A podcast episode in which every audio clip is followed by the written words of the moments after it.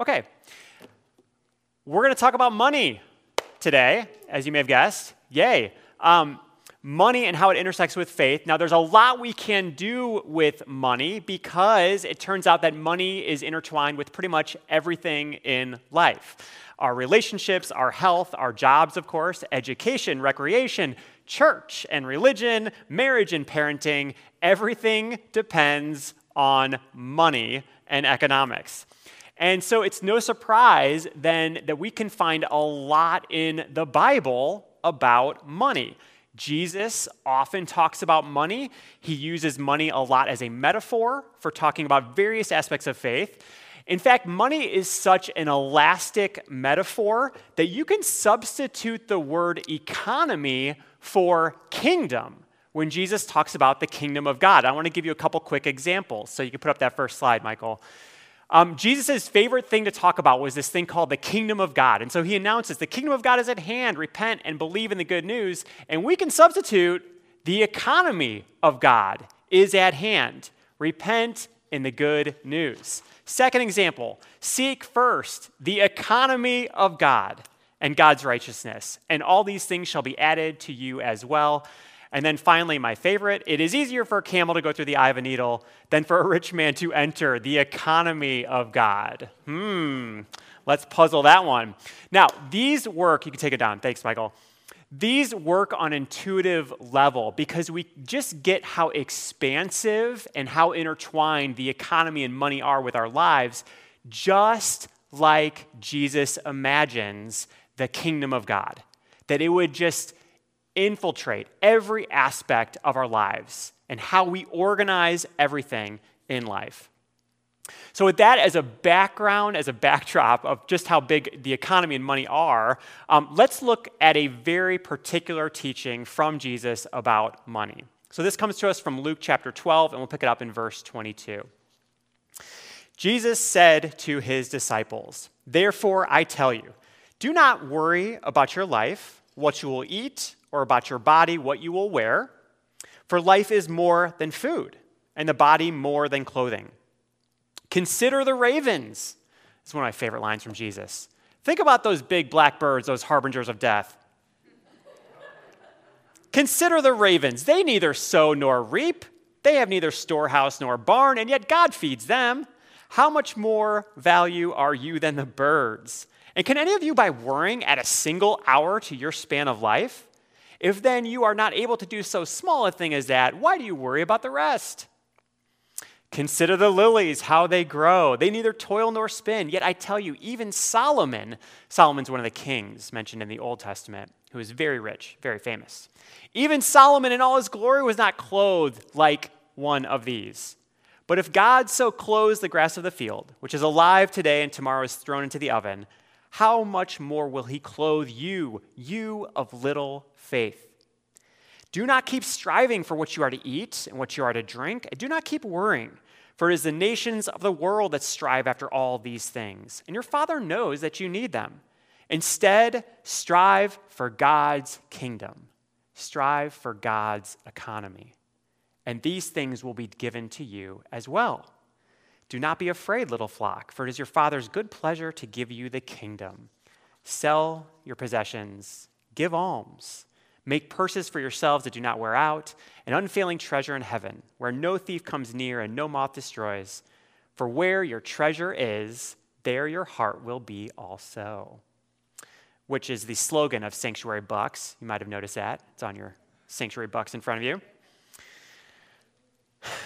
Where your treasure is, there your heart is also. Okay, so this is, it was a longer scripture, so thanks for hanging with it.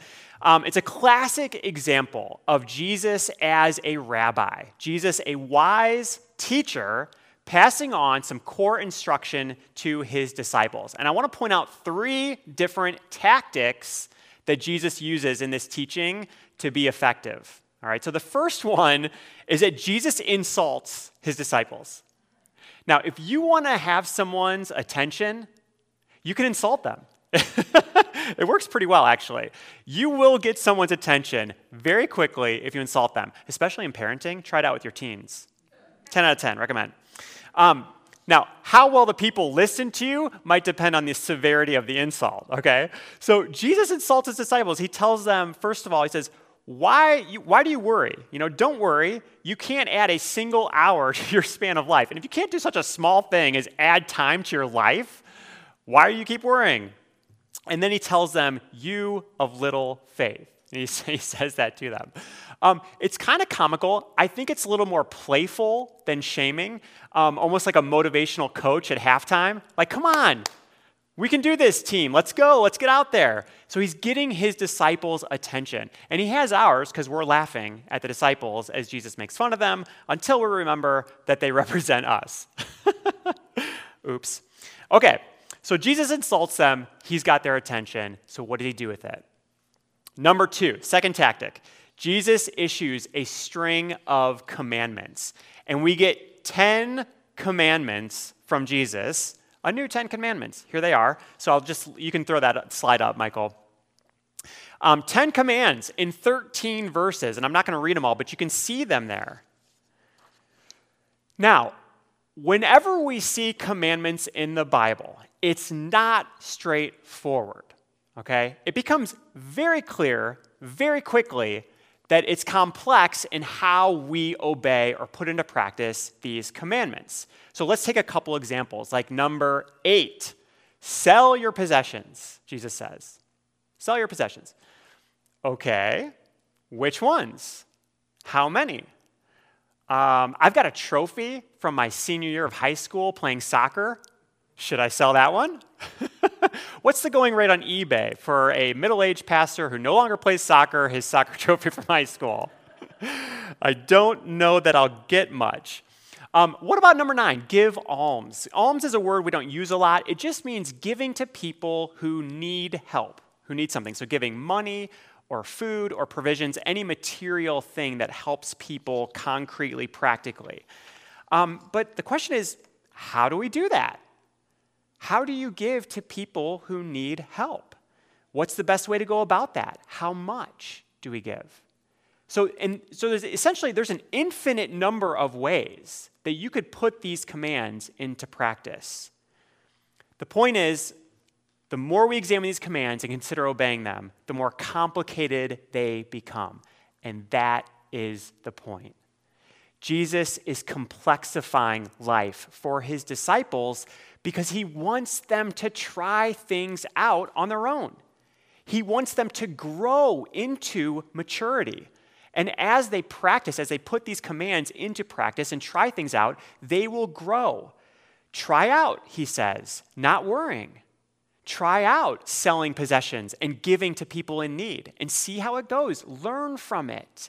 Do it with each other, do it together, do it individually. However, you do it, you will grow as people over time as you put this stuff into practice. All right, finally, the third uh, tactic that Jesus uses is he helps his disciples imagine an alternative economy in God's kingdom. And that is this phrase I'm using the economy of God. So I want to think about this a little bit, and I want to compare what I think of as the global economy, which sort of sets a tone for all economics globally, and some of the main characteristics of what we hear Jesus talking about in the economy of God or God's economy. So I made a chart because I love charts, comparison charts. It's like my favorite thing. So here it is. Um, if you're at home on Zoom or Facebook Live, I shared this on Facebook. So you can go to Sanctuary's Facebook page, which is public, so anyone can see it. Uh, you don't need a Facebook account. Um, but you can access this chart and see it. But let's walk through this, okay? So, in the global economy, it's built on scarcity. In fact, scarcity is essential. Companies sometimes manufacture scarcity to make the goods and services they provide more valuable. If it's less rare, it's more valuable. So you create scarcity. In God's economy, it's built on abundance. God's even feeding the birds. Everybody. Um, the global economy, it's energized by self interest. What can I gain? What can I desire? What can I get? And the more I produce and the more I consume, theoretically, the better off everybody is. I don't know how the math works on that, but that's the idea, I think, of the global economy. The economists in the room will have to correct me later. anyway, I'll issue corrections. Correct, corrections. Um, God's economy is energized, on the other hand, by sharing and generosity. And that's what we see Jesus calling for in this. Uh, the core emotion in the global economy is anxiety or worry. Do I have enough? Can I get more? In God's economy, it's contentment and gratitude for the things we have, for the abundance that God has given us. Global economy success is measured by individual wealth. And there are some individuals in our economy that are doing very well. I don't know if you've seen stats about some of the most rich among us, but they're rich. It's astonishing. Um, in God's economy, the success is measured by the health of the entire community, especially the most vulnerable. That's what Jesus has his eyes on again and again. Everything exists for capital extraction in the global economy. We look at soil, land, water, animals, human bodies as ways to extract money. How can we get the most capital and money out of all of those objects? In God's economy, everything exists for the flourishing of humankind and the earth. And then finally, money's at the center in the global economy, obviously, and in God's economy, it's Jesus, it's God at the center. And money serves or honors God or can honor God. All right, now I, um, when I look at this, I'm compelled. Like, I, it sounds good to me to put into practice God's economy. Um, and I know that might sound hopelessly naive, like when we think about the global economy and just how much power and how much momentum it has. Um, so maybe I'm naive, like, but I don't really care. Like, I want God's economy. That's what I'm choosing. Um, I want to see an economy that's rooted in abundance. I would love to be a part of a world where animals and land and water are not commodities, where capital extraction is the goal. I want to live in a world where humans, all humankind, is flourishing, where people are making living wages all across the globe. Who's with me? Shall we do it? Yeah, okay, let's do it. Great. Hey, it's been decided. We are enacting God's economy. Thank you. Okay, so how do we do this? How do we do this? All right. Well, we can start with Jesus' commands, right? that t- list of 10 things he says to try out, to practice, to do. And I want to focus on one today, just one. And that is his simple commandment to help those in need, giving alms. Okay? How can we put into practice giving alms or giving to those in need? Um, so, first of all, I want to celebrate something that we recently did as a church. And I'm going to talk a, a while for about how our church has done something collectively um, we held a clothing drive where we collected hundreds of items of clothing that were distributed last week for free. So you can show that first photo, Michael. Um, here's a photo of a couple of our teens who volunteered last week to sort through the many, many donations uh, that we uh, received. So shout out to them and to our Hands on Faith. Uh, yeah. Um, shout out to Bobby Outerson Murphy, who's our Hands on Faith coordinator who helped administrate all of this. Um, and then you can share the next few photos, Michael. Um, here's the distribution center. So all the clothing went to a site in Iowa City called the GuideLink Center. We partnered with dozens of faith communities that all collected items and brought them to a common site for distribution. And then you can show the final photo there. There's me. I, um, I got to volunteer at the distribution center this past week and it was awesome. Um, I got so I got to be part of this uh, distribution. It was a few hours of my time in assisting folks, walking through the aisles and finding stuff for themselves and their families. Um, a lot of folks were looking for their children, and so we talked about our kids and shopping for kids and how hard that is. So one woman was lamenting how hard it is to shop for her girls. I was like, I don't know, my teenage boys are pretty particular, and she's laughing. I was like, you're right, yeah, it's hard. It's hard to shop for our kids sometimes.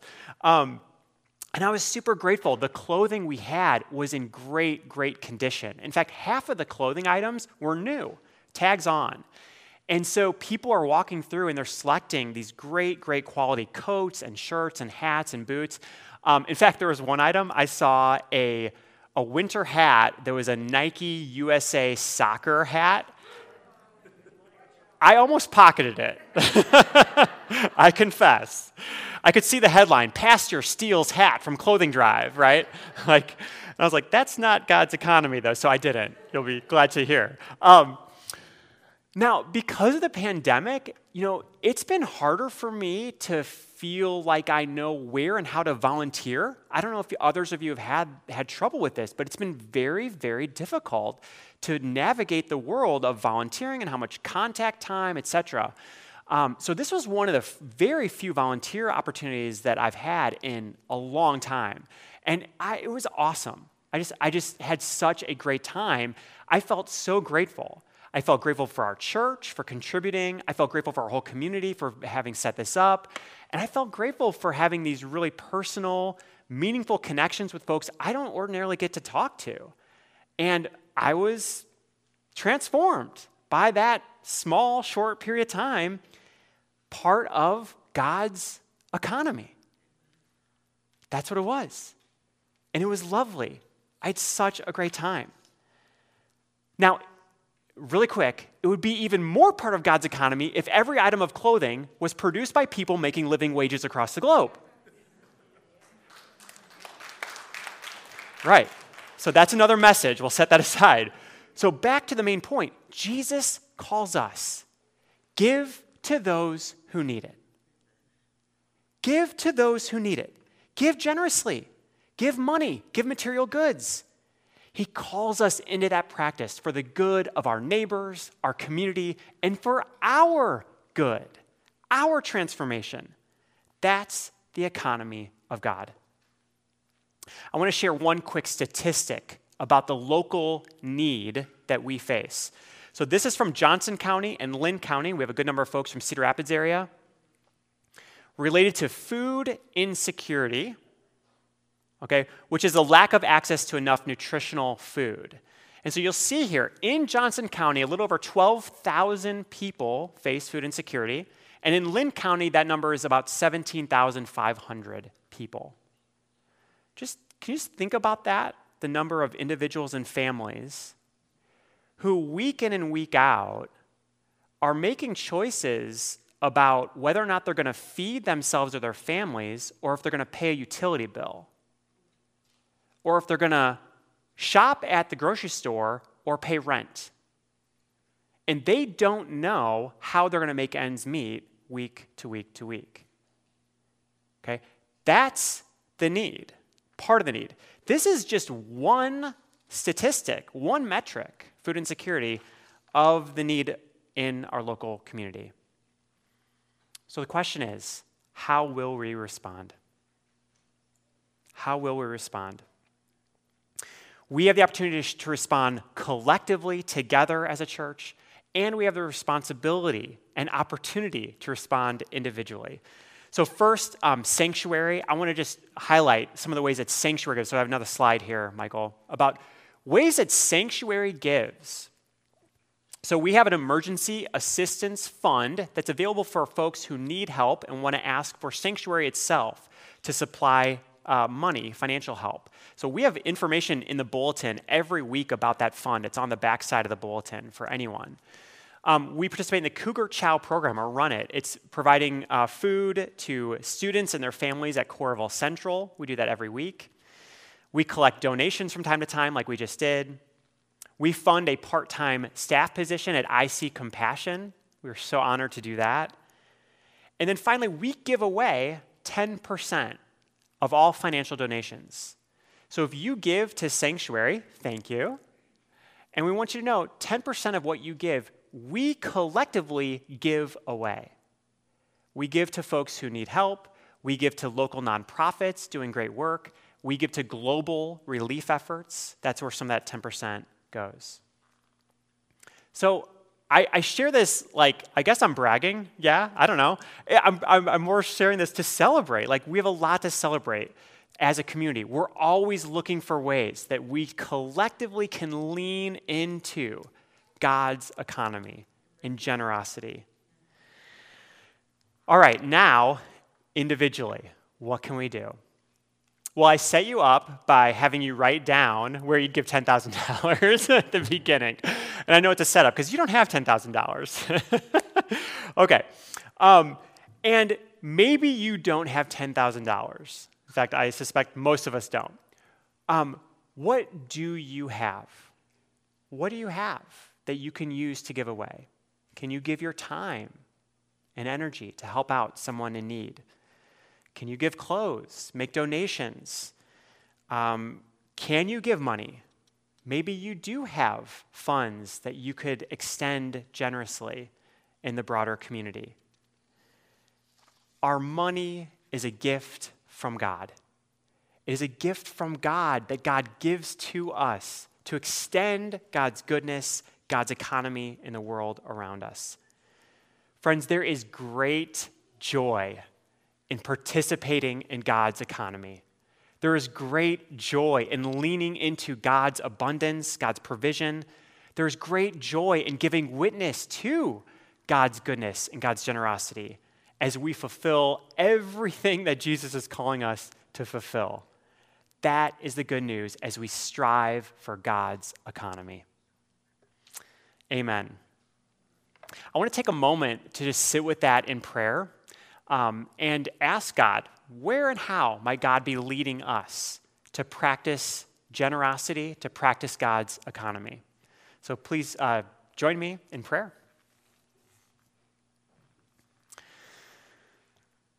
Oh God, we hear um, the vision that Jesus offers us for your economy.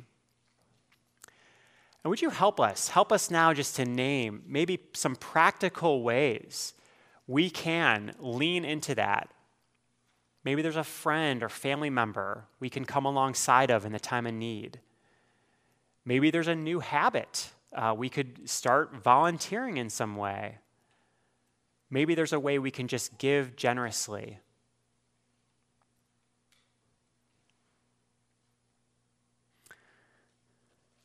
God, continue to give us wisdom continue to help us not to worry, but instead to lean into trusting you for all our care, all our needs.